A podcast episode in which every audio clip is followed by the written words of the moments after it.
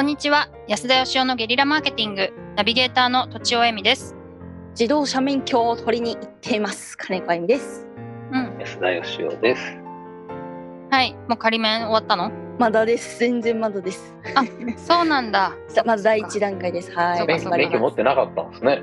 免許持ってません、うん。うんすごい。そうなんです。楽しみまあ、にい。らいらないっちゃいらないですよね。私も都内に住んでて乗らないですもんね車なんて。うん都内じゃ乗らないですよね。今度はあの沖縄に遊びに行くためにもう1年以上車乗ってないんでさすがに怖いんでちょっと練習のために車借りたんですよ。おおでご近所回って帰ってきたら「こんなちょびっとしか乗らなかったんですか?」ってあのレンタカー屋さんに言われてしまって「ガソリン代いりません」って言われてちゃいました。わあ。あいいが確かに大体借りたら遠出するでしょうからね。そうですよねはい。どはいじゃあ行きましょはい。はい、えーっと今回のお便りは20代の営業の方からいただいております。安田さん、とちおさん、金子さん、こんにちは。う。こんにちこんにちは。は。いつも楽しい時間をありがとうございます。毎回楽しみにしています。質問ですが、私は現在営業職についております。上司とお客様のところへ挨拶回りなんかをすると、あの人はこういうタイプだから、こういう営業するといいとアドバイスをもらいます。そんな時いつももやっとします。他人をタイプ別にし、営業の戦略を立てるということにもやっとするのです。私は他人を自らの物差しで推し量ることは極力しないように心がけております。というよりもできないものと考えております。タイプ別にして大枠で捉えると上司は言いたいのでしょうが、果たして営業として適した考えはどちらなのでしょうかお三方の考えを聞かせていただけますと幸いです。どうぞよろしくお願い申し上げます。ということです。なるほど。うんお三方って書いてあるんで、じゃあまずはお二方から。はい。どうしますか、えみさんじ。ゃあ私からはい。うんはいえー、まあわかるなと思ってたんですけどなんか営業っていう業種自体がなんかこう推し量るような業種というかなのかなってちょっと思ってて結局人相手をこう推し思って思ってないとどういうふうにこう対応していいかわかんないから大枠でもなんかこう捉えることができてたらいいのかなって思ってたんですけどだから私はすなんか上司のお話を聞いてなんかそのやります 上上司上司に一票と。上司に1票はいうん。先生先生は？先生私、私先生じゃないじゃないですか。社長。あのはね、はい。あの私はそのこの細かい内容を聞かないとどんな印象を受けるかわかんないなと思ったんですけどその、うん。えっと、つまり相手に合わせるっていうことはあの私はいいいいことだと思うんですよね。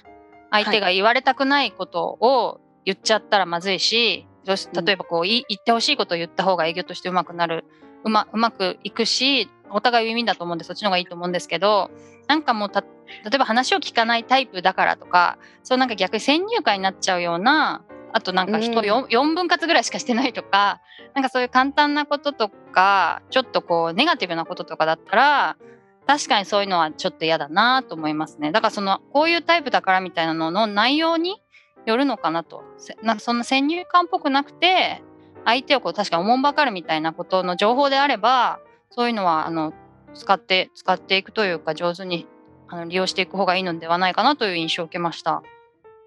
うんはい。はい。いかが完でしょうか？璧すぎて私の言うことがなくなってしまいました間違いない間違いないそんなことないです。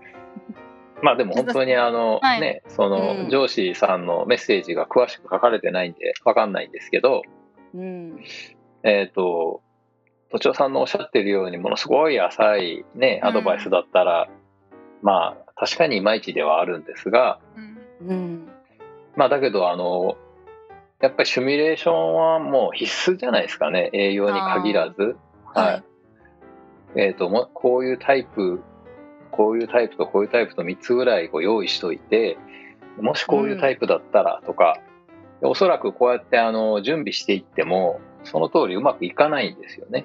そうですよね。でそうやって学んでいってどこが違ったのかっていうことを修正しながら、ううまくこう無駄なく分かりやすく相手の購買意欲を高めていきつつ相手のなんか安心感もねこううん。アップしてあげるみたいな、ううんん。あの、相手のタイプを決めずに、なんて言うんでしょうね。やっぱり、相手をね、こう受け入れるといえば、まあ、なんか良い言い方ではあるんですが、なかなかね、現実として難しいと思うんですよ。出たとこ勝負みたいな感じで、うん。その相手に合わせてそこでもう、あの、ね、変幻自在に受け答えするなんていうのは相当なレベルにならないとできないんで、うん。ええ。まあ、私もあの、まあ今は結構慣れましたけど、初対面の営業とかね、お客さんと会うこととか、だからあんまり事前に準備はしなくなりましたけど、でもやっぱりある程度のシミュレーションはしますね。ううん。んそうですよね。だから人間をタイプで分けるっていうよりは、なんて言うんでしょうね、会話をシミュレーションするっていうね、成り行きをシミュレーションするっていうか、なるほど。うん。でそれの通りにいかないんで、どこから予想が外れたのか、なぜ外れたのかっていうことを考えて、こう微調整を繰り返すということで成長するのかなと思いますね。うんうん。そうですね。安田さんは今、あのお客さんの相談を受けるみたいなお仕事が多いと思うんですけど、はい、実際シミュレーションするっていうのはどういうケースですか？営業もなさるんですか？今。営業っていうのを、だからね、どう捉えるかによりますけど、あ私はなんか、私と会った方が何かしら、なんか仕事を頼みたくなってくれるんであれば、やってる行為は営業なのかなと思います。うん。なんかこうね、言われたものを売る行為っていうイメージがありますけど、うんそんな感じでもないですかね。ー、うんうんやっぱり、あの、相手の方の課題とかを聞いてその場で解決できる、なんかスキルはだいぶ上がりましたけど、だけどやっぱ一応自分なりにこういう課題とこういう課題とこういう課題を持ってこられる可能性はあるよなっていうところをこう考えて、で、その仮説が外れた時にはなんで外れたのかとかいうことも考えますよね、やっぱね。うなるほど。んうん。うんうん、なんかあんあんまり感情でこういい悪いその人間としてどうなのかみたいのを考え始めると営業でなんかちょっと難しいんじゃないかなって思ったりするんですよね。うん。うん他他人を自らの物差しで測るということとやっぱりその営業の戦略を立てるっていうのはまた別かなって気がしますけどね、うんなるほど。まあだから人はね人なんで自分がこっちが正しいと思っても別に違法なこととかでなければ自由ですからね。うんうん。うんそれはその人を尊重してあげればいいと思うんですがやっぱりこう仕事営業だったらばやっぱりこう自分が持っている商品とかサービスをよく理解いただいて相手がちゃんとね買うかどうかを選べるように情報を与えるとかいうそういう仕事があるわけで、営業に限らないですけどね。はいそこはあの他人を物差しで測るというよりは、やっぱある程度のその相手の欲求とかタイプとかに合わせて、逆にやっぱりなんて言うんでしょうね、相手に合わせて提案の仕方とかプレゼンを変えるためにも、ある程度のその相手のシミュレーションっていうかね、予測というか、それは必要じゃないですかね。そうですね。うんなんかその場ではムスッとして何も言ってくれないのに実はすごい気に入ってたみたいなことがあったとすると事前にそういうタイプだと知ってるかどうかによって全然違いますもんね。そうですね。うん。まあ、ただ都庁先生のおっしゃってたように あのあの人はもうすぐに値引きしてくるからみたいな感じでなんかもう最初からなんかそういう結論を決めた薄いアドバイスなんてあればそれはあのはいはいと聞きながら自分でもうちょっと深い戦略立てていったらいいんじゃないですかね。なんかこう見下すような感じとか、まあ、うん安田さんおっしゃったようにそう浅い 浅はかなこうタイプ分けみたいなのはちょっと確かに嫌ですよね。なんかもっとお客さんを尊重して営業したいなという自分だと思いますけど。そうですね。うんはいだけどまあ営業にも人生にも絶対シミュレーションは必須だと私は思いますうんが、うん。人生にも。うん人生にも、はい。はい。まあ、普通のなんか結婚生活とかデートする時とかもそうなんじゃないですかね。確かに。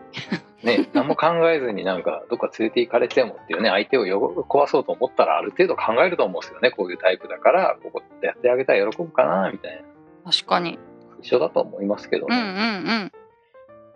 はい。ということで、先生のまとめを、はい、デートにシミュレーションが必要なように営業もシミュレーションがあった方がいいでしょうということですかね。素晴らしい、はいということで本日は以上です。ありがとうございました。ありがとうございました。本日も番組をお聞きいただきありがとうございました。私たち3人でギブの実験室というオンラインサロンを始めることにしました。キャンプファイヤーファンクラブというサービスで募集をしていますので、参加したい方はキャンプファイヤーで検索するか、境目研究家安田佳生のホームページ安田佳生 .com からお申し込みください。来週もお楽しみに